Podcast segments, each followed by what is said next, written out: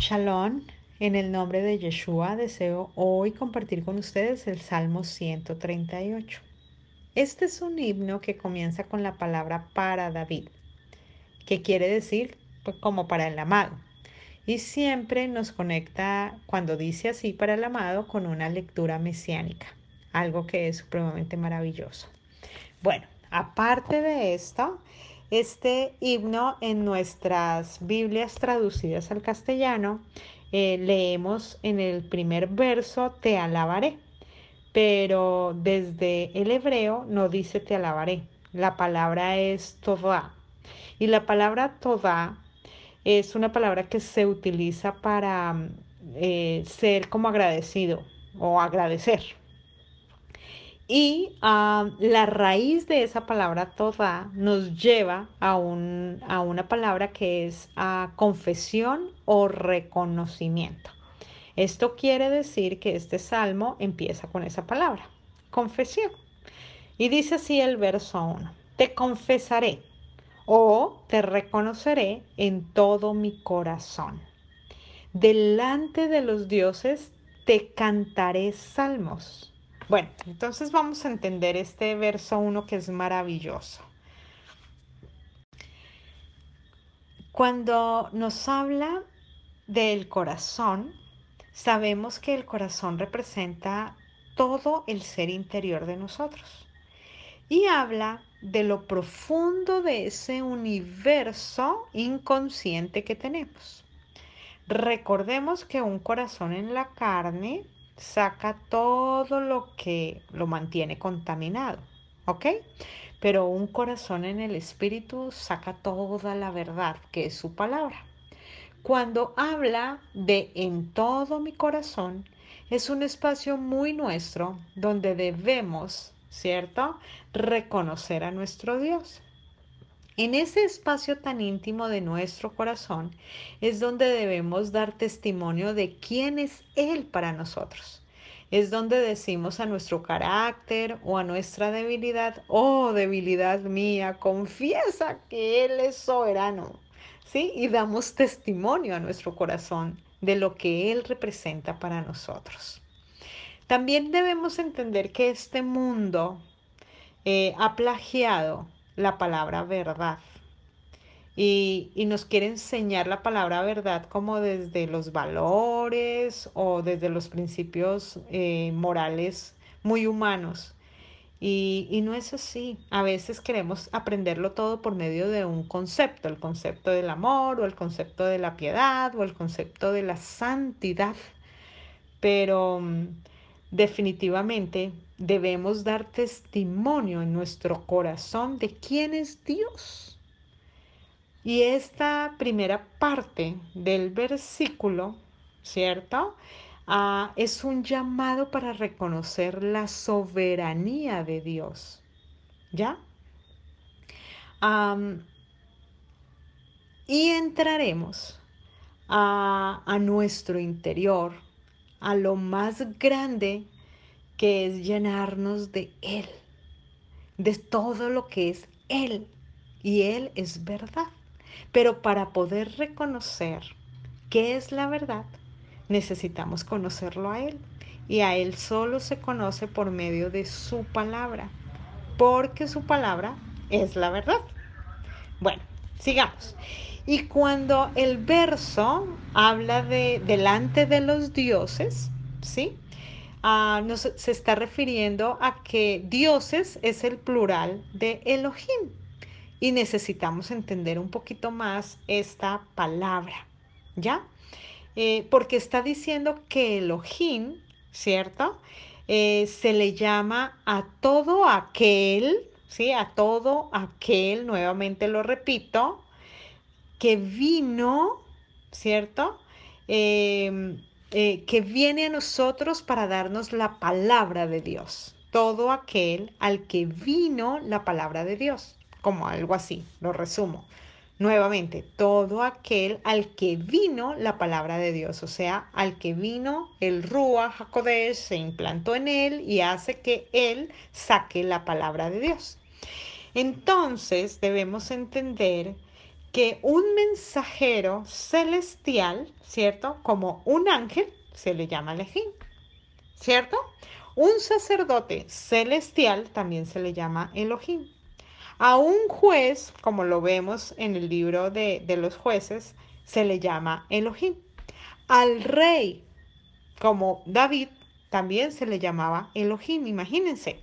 Entonces, está hablando de un llamamiento, ¿cierto? Que viene desde lo celestial. ¿Por qué? Porque está trayendo un mensaje específico de el reino. Bueno, amados, ya comprendiendo esto, también es muy importante que sepamos que en la santa palabra del Señor también nos habla de los dioses paganos pero allí lo logramos leer en el texto cuando Dios se refiere a ellos diciendo algo así, eh, sus dioses son vanidad, sus dioses son vacíos, sus dioses son de madera, ¿sí? También lo habla como algo muy despectivo. Ah, entendiendo esto, la palabra Elohim, la cual nos muestra el atributo del amor, para nosotros el amor es viviente, es el mismo Dios, ¿ya? Eh, pero para el mundo el amor es inerte. Esa es la diferencia que debemos encontrar entre lo uno y lo otro. Para nosotros, literalmente, es el amor desde nuestro Dios creador de lo celestial y de lo terrenal. Y así lo vivimos, ¿ya?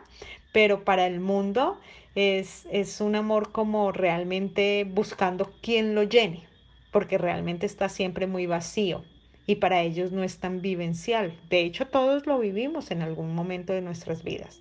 Ya para nosotros el amor es más tangible desde la grandeza de Él en nuestro corazón. Y bueno, después de esta explicación debemos entender que el hebreo no es como el castellano. Eso tenemos que tenerlo muy claro. Sabemos que las palabras connotan algo, o sea, definen algo, ¿cierto? Eso es, con, eso es connotación. Pero también denotan algo, o sea que lo comparan. Una cosa es la connotación y otra cosa es la denotación. Entonces es como decir la paloma eh, es blanca y vive en comunidad, ¿ya? Y hay otra manera de decirlo que es como se me fue la paloma, como lo olvidé, ¿ya? Entonces, Vale, entonces ya comprendiendo esto, esta, frase de se me fue la paloma, lo que está revelando es algo muy coloquial, algo que solamente se entiende bajo esa cultura. Eh, y ya comprendiendo esto, logramos entender que Elohim tiene diferentes usos en la palabra de Dios. Por eso di como todo este recorrido para que logremos comprender y no nos confundamos, porque a veces nos confundimos mucho y no quisiera que eso suceda. Según los sabios, eh, se refiere a este Elohim como los jueces, ¿ya? Como los jueces. Y lo que nos está queriendo decir es que frente a esos jueces confesaremos quién es Dios. Y es algo muy interesante porque entendemos que para nosotros solo existe un único Dios, uno, el verdadero, el gran, el hermoso, el perfecto Dios, el soberano. Esa palabra dioses, si se entiende, eh, eh, logramos eh, comprender que frente a esos jueces, ¿cierto? Que hablan del mismo Dios porque comprenden también la verdad, porque ellos también la confiesan, estamos nosotros confesando su verdad a otros que también tienen su verdad. ¿Ya? ¿Me comprendieron? Bueno, y para nosotros, sus mensajeros, porque nosotros somos sus mensajeros, porque estamos llevando su verdad, su palabra, no existen otros dioses.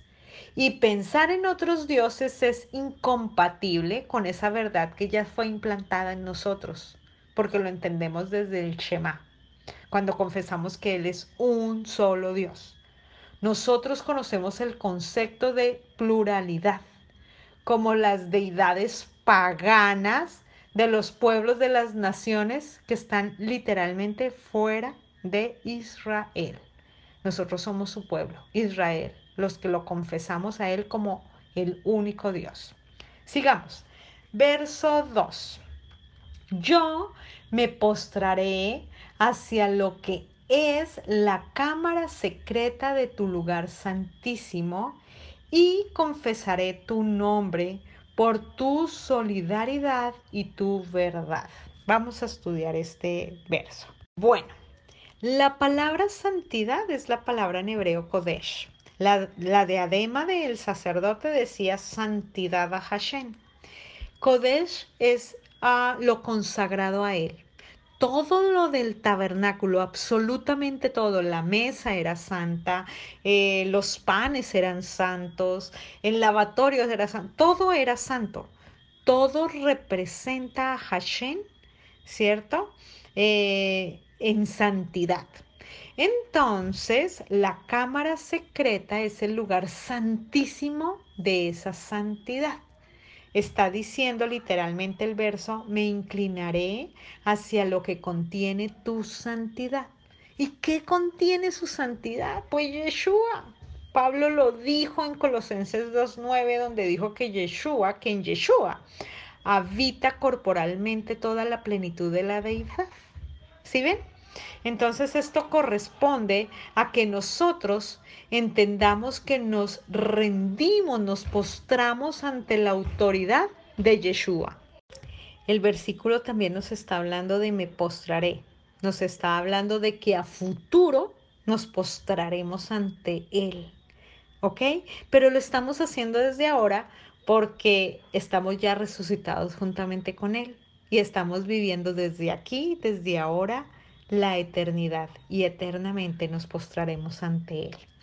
Y cuando dice confesaré tu nombre, recordemos que Yeshua es el nombre sobre todos los nombres, pues, pues Él es la salvación dada por los demás atributos de Él. Y también dice por tu solidaridad y tu verdad. Estos son sus atributos esenciales. Y Él no abandona nunca y no abandonó y no abandonará a su pueblo. Eso tiene que ser claro. Y cuando habla de la verdad, habla de que Él es inmutable, Él no cambia, nunca cambia. Y por eso Él es la verdad. Y Él se suele manifestar con su piedad y su verdad. ¿Ya? Y sigue así el versículo 2 porque tú engrandecerás o dejarás crecer tu mandato por encima de todo tu nombre. Bueno, este texto es maravilloso porque nos está hablando de esa palabra que Él prometió desde el comienzo de los siglos. Nos está diciendo que si el nombre de Hashem está asociado con el juicio, el mandato de Hashem es la vida. Esto ah, lo que nos dice es que a pesar de que el atributo de juicio ejecuta una sentencia sobre nosotros, a pesar de esa sentencia va a prevalecer el mandato de la vida para ti y para mí. No está diciendo que está anulando el juicio, eso no es lo que está diciendo. Lo que dice es que una vez que se ejecute todo lo que tiene que ver con la sentencia judicial, entonces vendrá la vida eterna, que es por medio de quién? De Yeshua. Y Él por medio de lo que hizo por nosotros, porque el juicio literalmente cayó sobre Él, no sobre ti y sobre mí, sino cayó sobre Él. Entonces Él dice, yo los recogeré, ¿cierto? a ustedes que estaban muertos en delitos y pecados, y les daré vida juntamente con Él. Y se cumplió su palabra. Eso nos lo dice Efesios 2.5. Bueno, y ya entendiendo que la sentencia judicial cayó sobre Yeshua y que ahora nosotros somos libres para vida eterna solamente gracias a Él, ¿cierto? Eh, entonces logramos entender este texto eh, en ese sentido de su mandato de la vida que se engrandeció mucho más que la justicia. Eso es lo que nos quiere decir. O sea, para él la vida fue más importante que el mismo juicio que cayera sobre nosotros.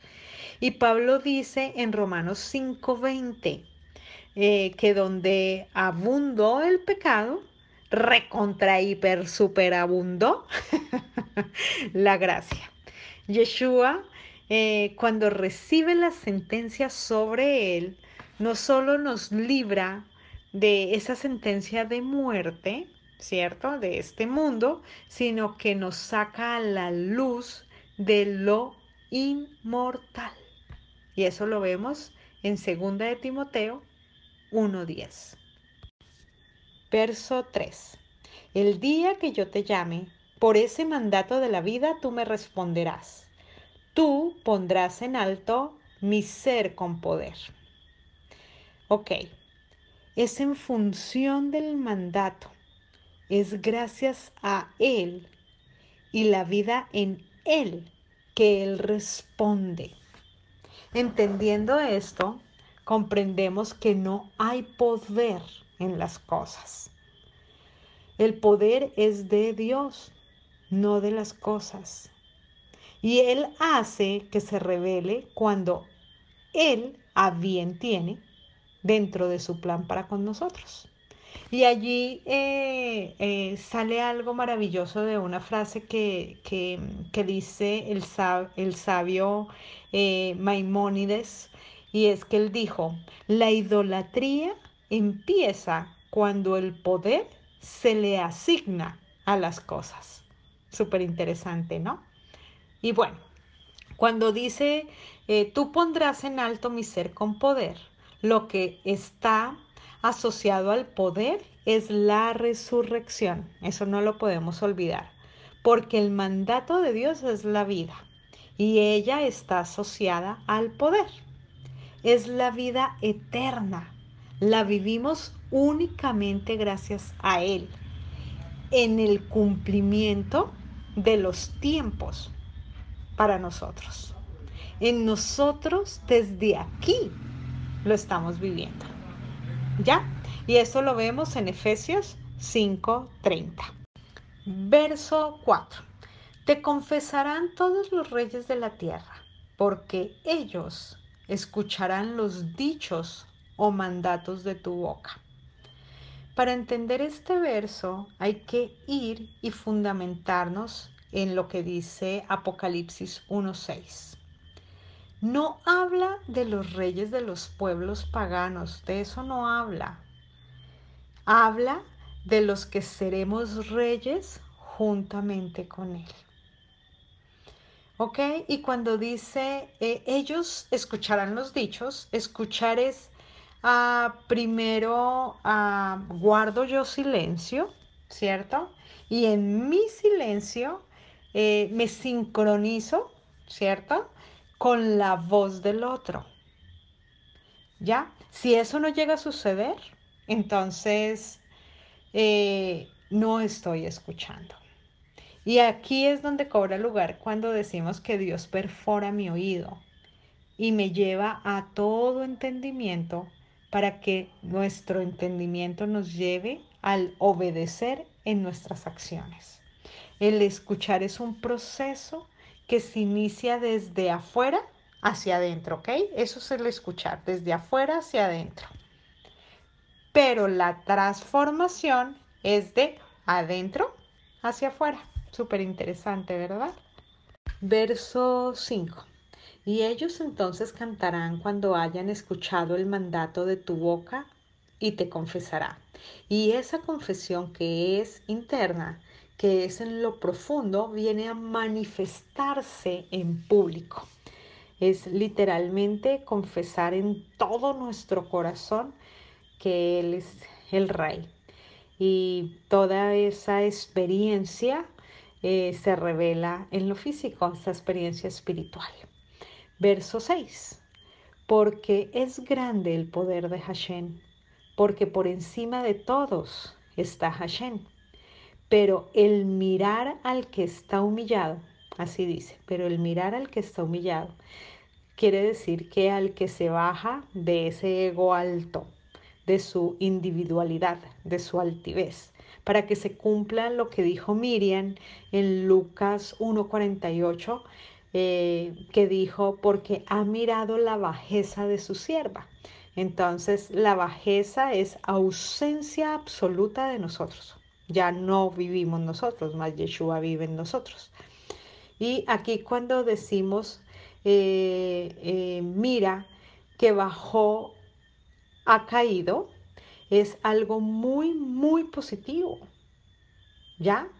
Es para su gloria, ¿sí? No es como ese que bajo cayó este, como algo así altivo, como de arrogancia o como de, de querer juzgar al otro, sino cuando decimos literalmente, mira qué bajo ha caído, es, mira, se hizo nada por el Señor, más bien como algo así.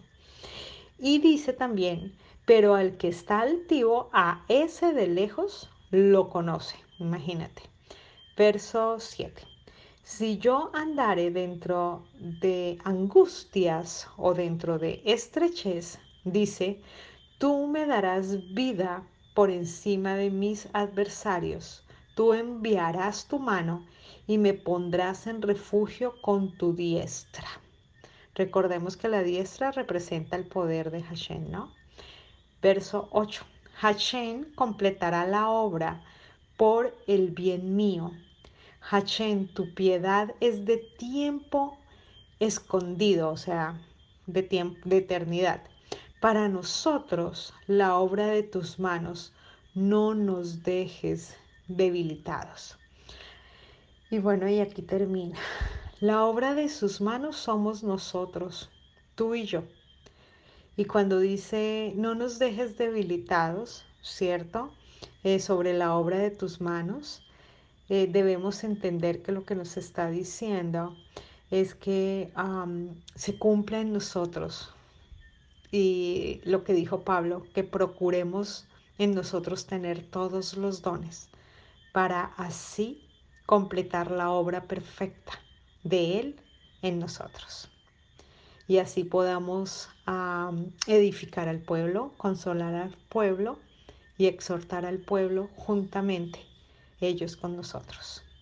Shalom.